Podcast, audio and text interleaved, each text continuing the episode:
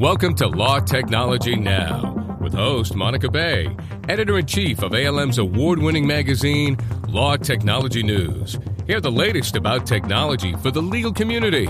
If it's tech, it's a topic right here. And welcome to the August edition of Law Technology Now. I'm Monica Bay, editor-in-chief of A L M's Law Technology News.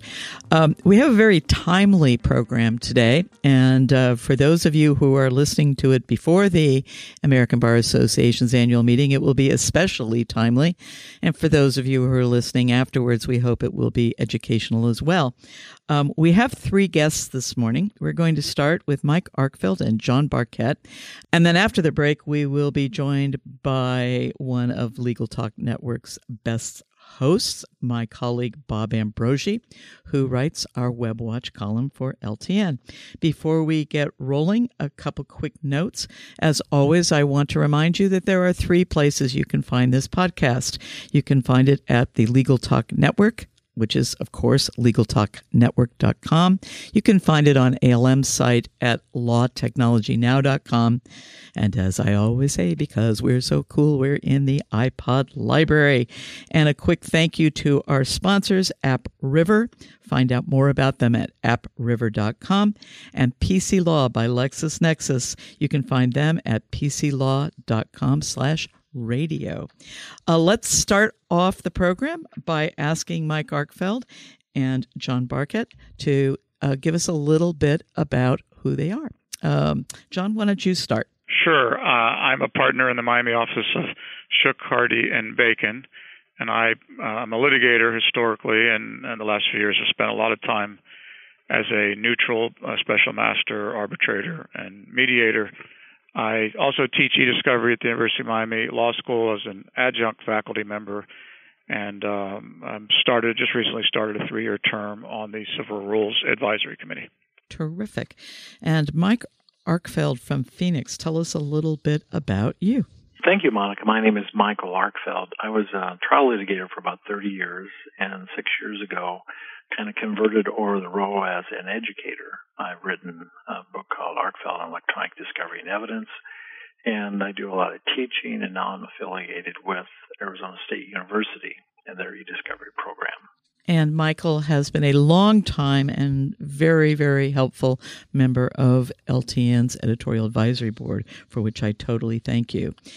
So the American Bar Association has set up a group that has been taking a look at the canons of ethics, and there are some issues coming before the A B A's House of Delegates in the first week of August. And uh, John, start us off and tell us a little bit about this commission and why the legal technology community is keeping an eye out on the proposals that will be before the House.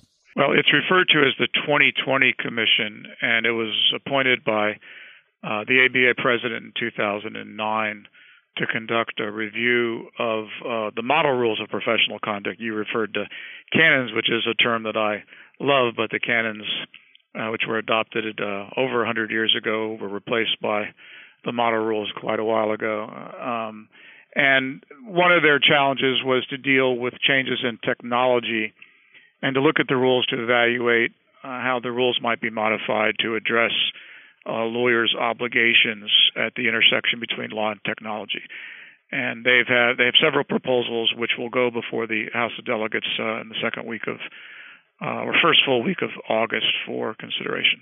And uh, what is the impact and why do or does our community care about the A B A addressing these? Are they, you know, for some of our perhaps younger Uh, lawyers and listeners who might not understand the dynamics, how is what the A B A does um, influential on what the states and the federal operations do?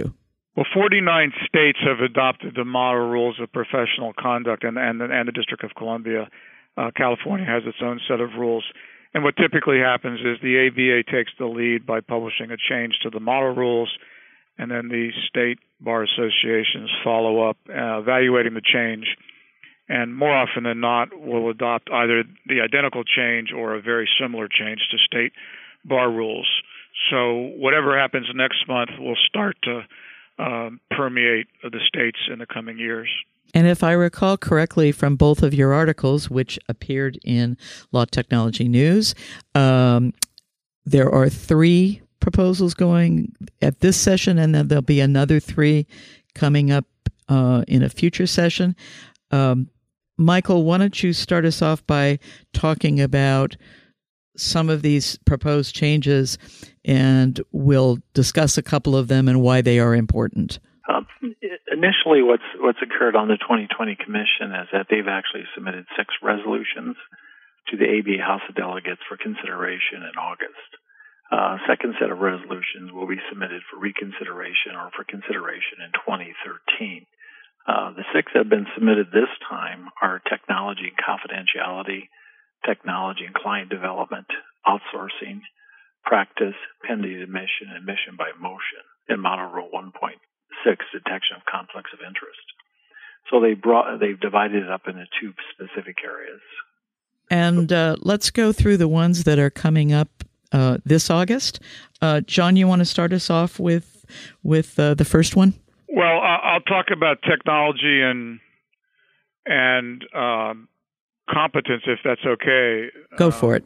Um, Model Rule one point one is a rule that hopefully should be familiar to all lawyers, young or old, uh, or older, as I should say, now that I'm old. Um, but it requires lawyers to provide competent representation to a client. And the the comment to Rule one point one is going to be modified. The current rule says that lawyers are obliged to keep abreast of changes in the law and its practice, and that text is going to have uh, some additional language uh, to say that when a lawyer keeps abreast of changes in the law and its practice, that has to include the benefits and risks associated with uh, technology. Um, what, what does that mean? Uh, well, I, I guess we'll all have to see as we start to evaluate ethics opinions going forward.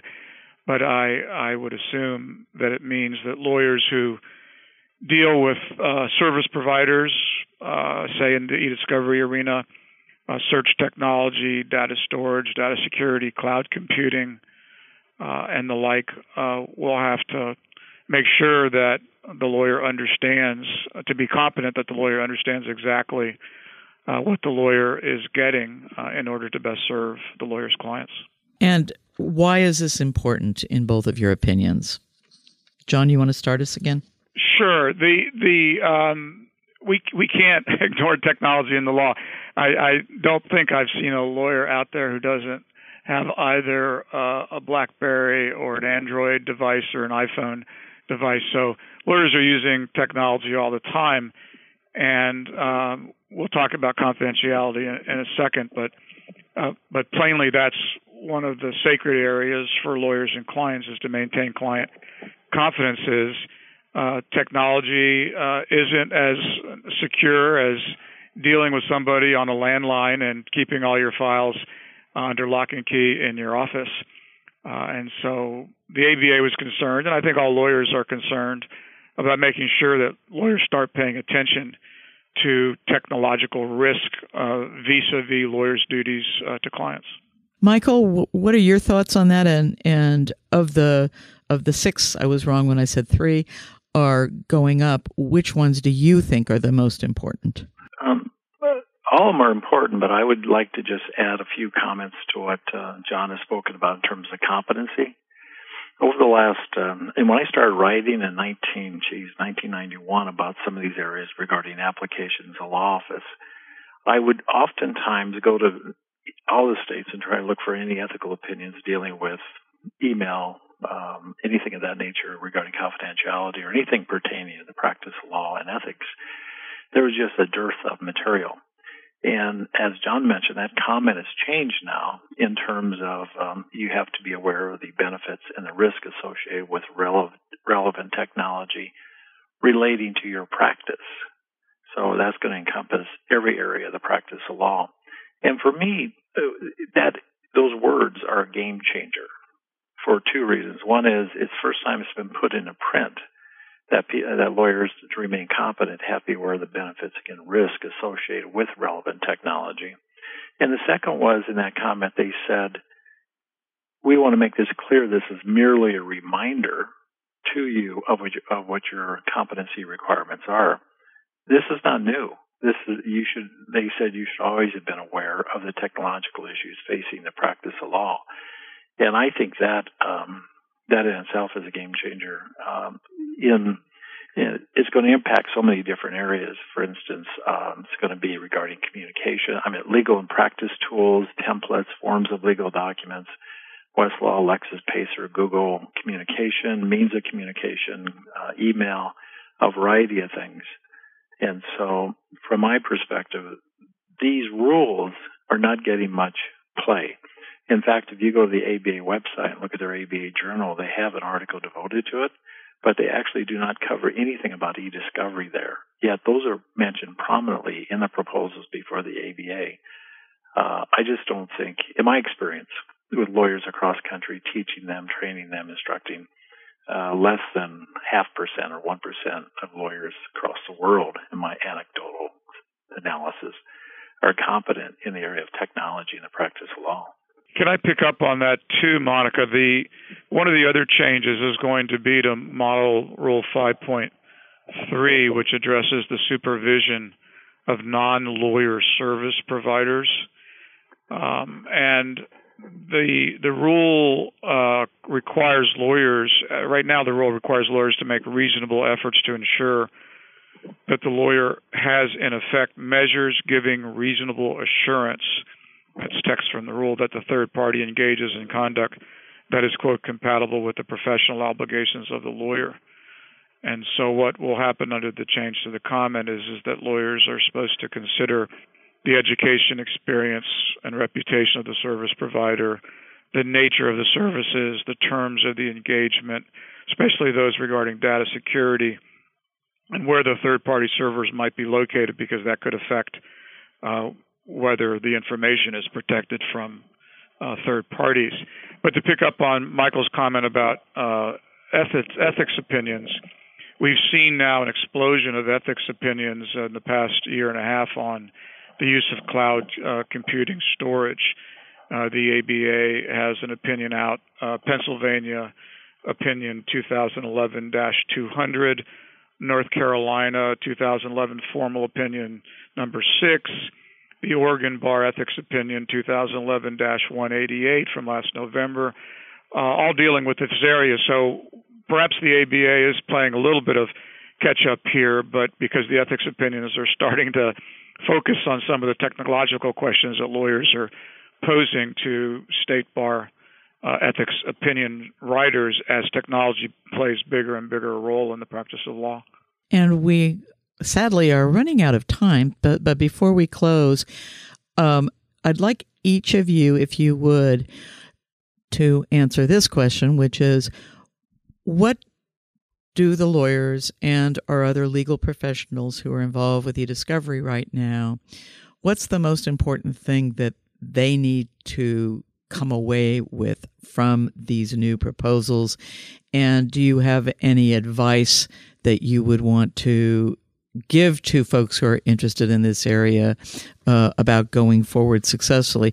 Uh, John, let's start with you. Well, one of the other changes is uh, change to Model Rule one point six, which now is going to require lawyers to make reasonable efforts to prevent inadvertent or unauthorized disclosure of or unauthorized access to confidential client information. So if you're engaged in e-discovery in a lawsuit, uh, and particularly in federal court, you, you need to have a an order entered under Federal Rule of Evidence five oh two D, which insulates a document that's privileged or work product protected that happens to be inadvertently produced, uh, insul- insulates that document from a waiver claim. So uh, one of the ways I think to comply with the new ethics rule is to follow a good litigation practice and have a five oh two D order entered. And John, if, if one of our listeners wanted to reach out to you, what's the best way for them to contact you?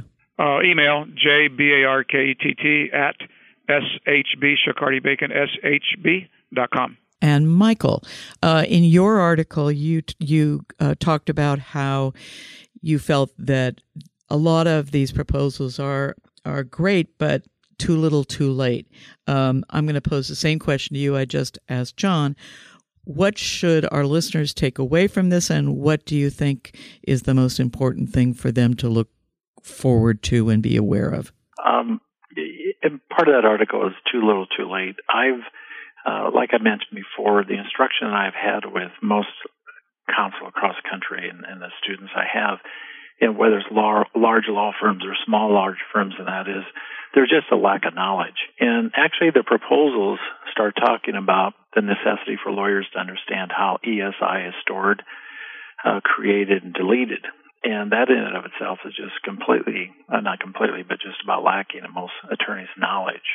And so if you're going to be involved in e-discovery, you need to begin to understand technological issues of that E S I, not only as it pertains to e-discovery, but as it pertains to communications.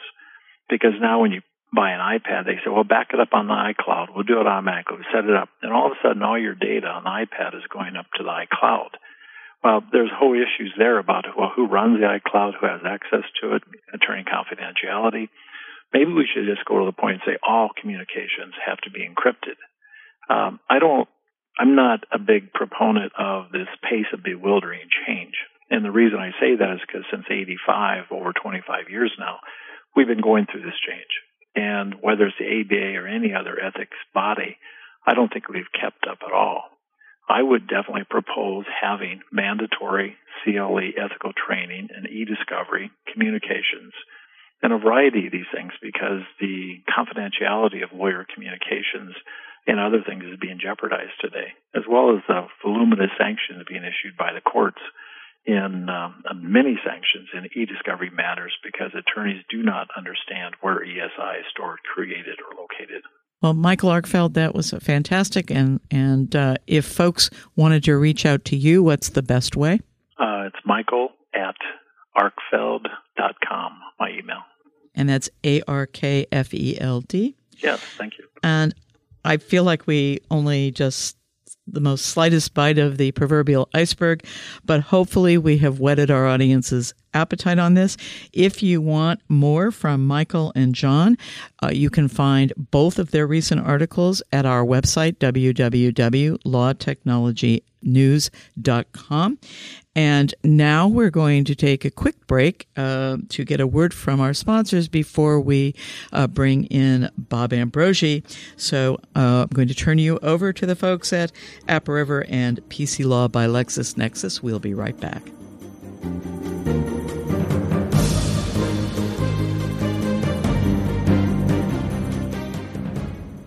Tired of all the headaches of running your law firm? Want to spend your time doing what really matters? Then you need P C Law. P C Law from LexisNexis is the legal industry's best-selling matter, billing, and accounting software. It has never been easier to manage your law firm and serve your clients. Get back to doing what matters to you. For a free trial, go to p c law dot com slash radio. That's p c law dot com slash radio, or call us at eight hundred, six eight five, two one six one today. Protect your firm's email with App River. Send confidential emails with confidence using App River's CipherPost Pro email encryption service. With CipherPost Pro, you'll control who sees your messages, and a patented delivery slip will show you when they're received and opened. There's no hardware or software to manage. You can cancel anytime, and you get a thirty-day free trial, all backed by App River's phenomenal care. Visit app river dot com, that's app river dot com, or call eight six six, two two three, four six four five. We're glad you're listening to Legal Talk Network. Check us out on Facebook, Twitter, and LinkedIn too. You can advertise with us at Legal Talk Network and have your own commercial play in this podcast. Just give us a call anytime at seven eight one, five five one, nine nine six zero, or shoot us an email at admin at legal talk network dot com. Promote yourself online with Legal Talk Network by becoming a featured lawyer. Your featured lawyer profile lets potential clients and referral attorneys get to know you in a five-minute podcast interview with Legal Talk Network, plus your photo, your bio, and your firm's contact info. Be part of the most progressive online legal network anywhere. Just call Legal Talk Network at seven eight one, five five one, nine nine six zero, that's seven eight one, five five one, nine nine six zero, or by emailing admin at legal talk network dot com. Be a Legal Talk Network featured lawyer now.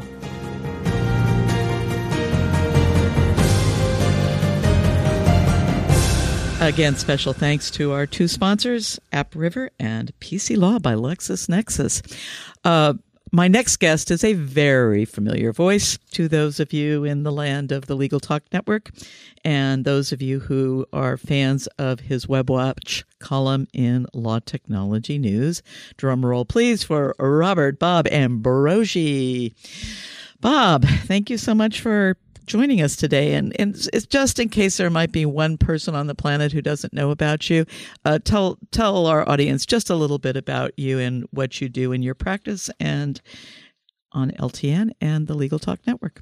Well, thanks, Monica. It's nice to be here. And uh, yeah, I, uh, I, I practice uh, in Massachusetts. I practice in the area of media law and technology law and uh, work with newspapers and media organizations. I uh, have been uh, writing about uh, the internet and uh, practice on the internet uh, for a long, long time, writing for you, for WebWatch, uh, for a long time now. fourteen uh, years. Yeah. Is it, has it been fourteen yes, years? Yes, it wow. has. You were in my very Amazing, first issue. Amazing, given that I'm only thirty.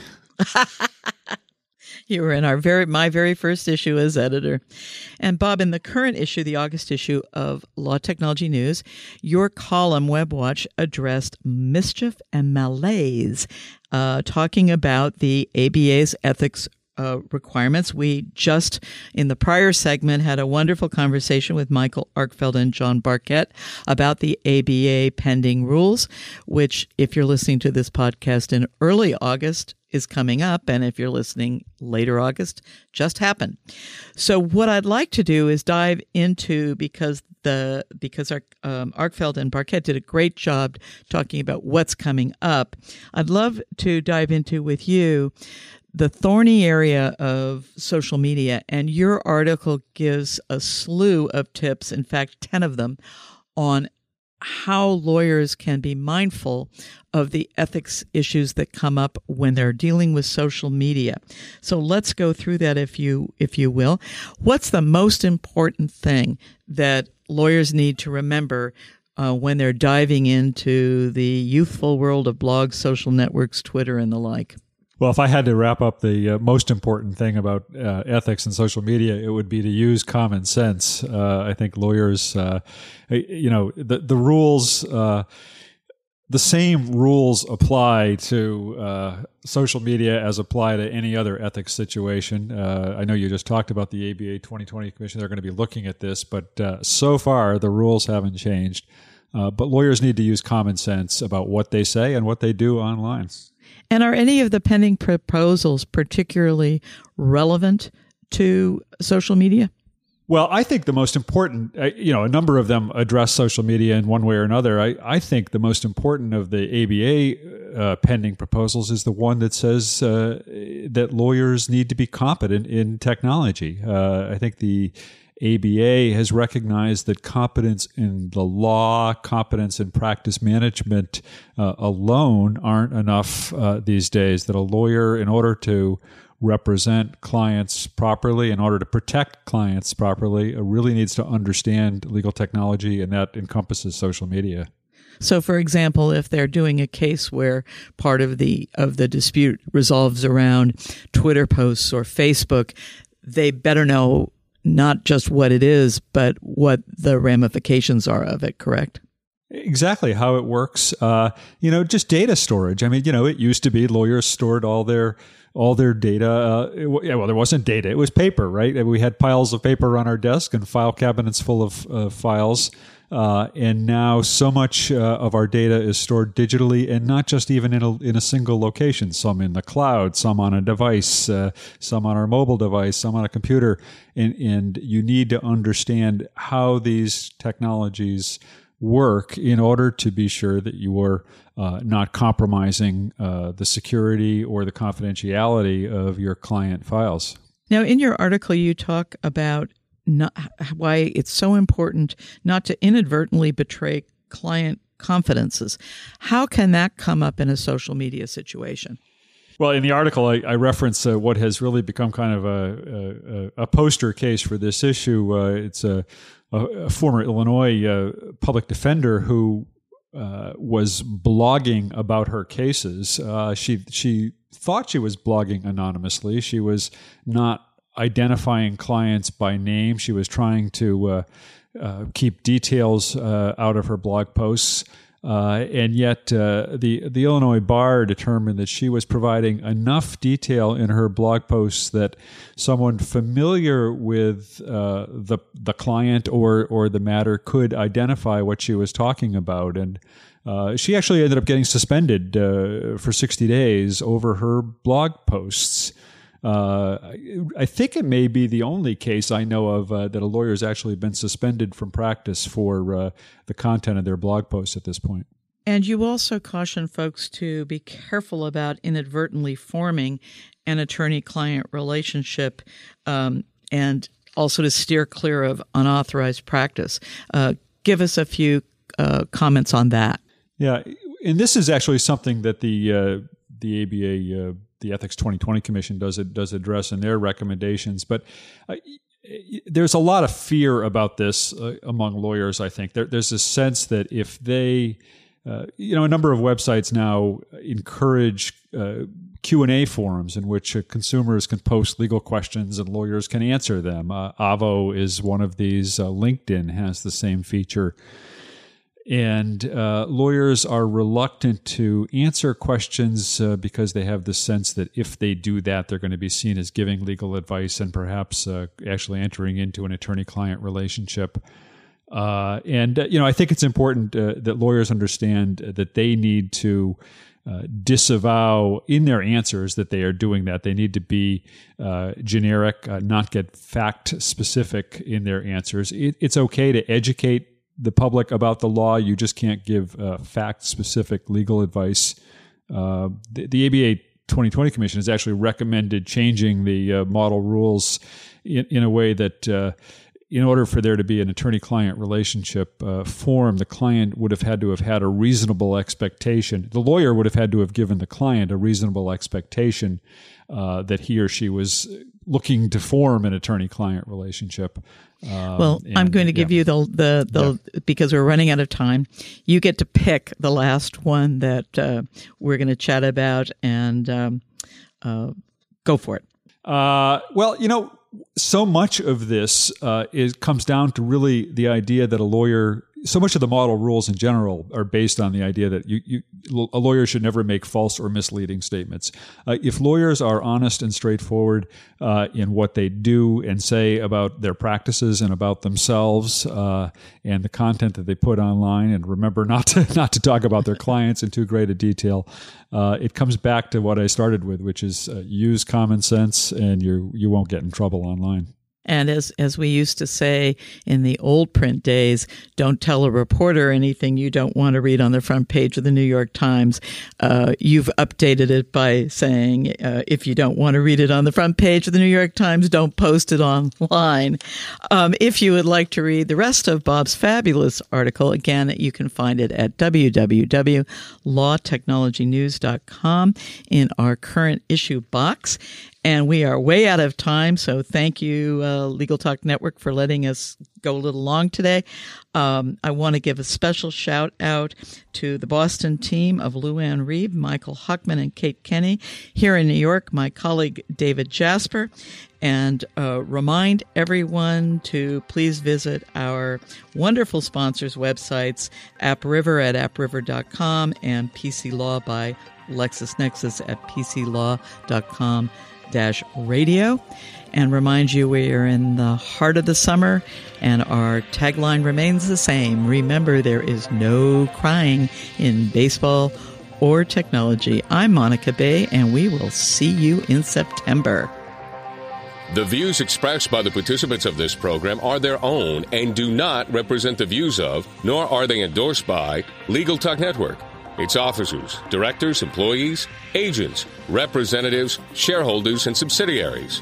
None of the content should be considered legal advice. As always, consult a lawyer. Law Technology Now is produced by the broadcast professionals at the Legal Talk Network. Thanks for listening. Join Monica Bay for next month's podcast on the technology issues affecting the legal profession today.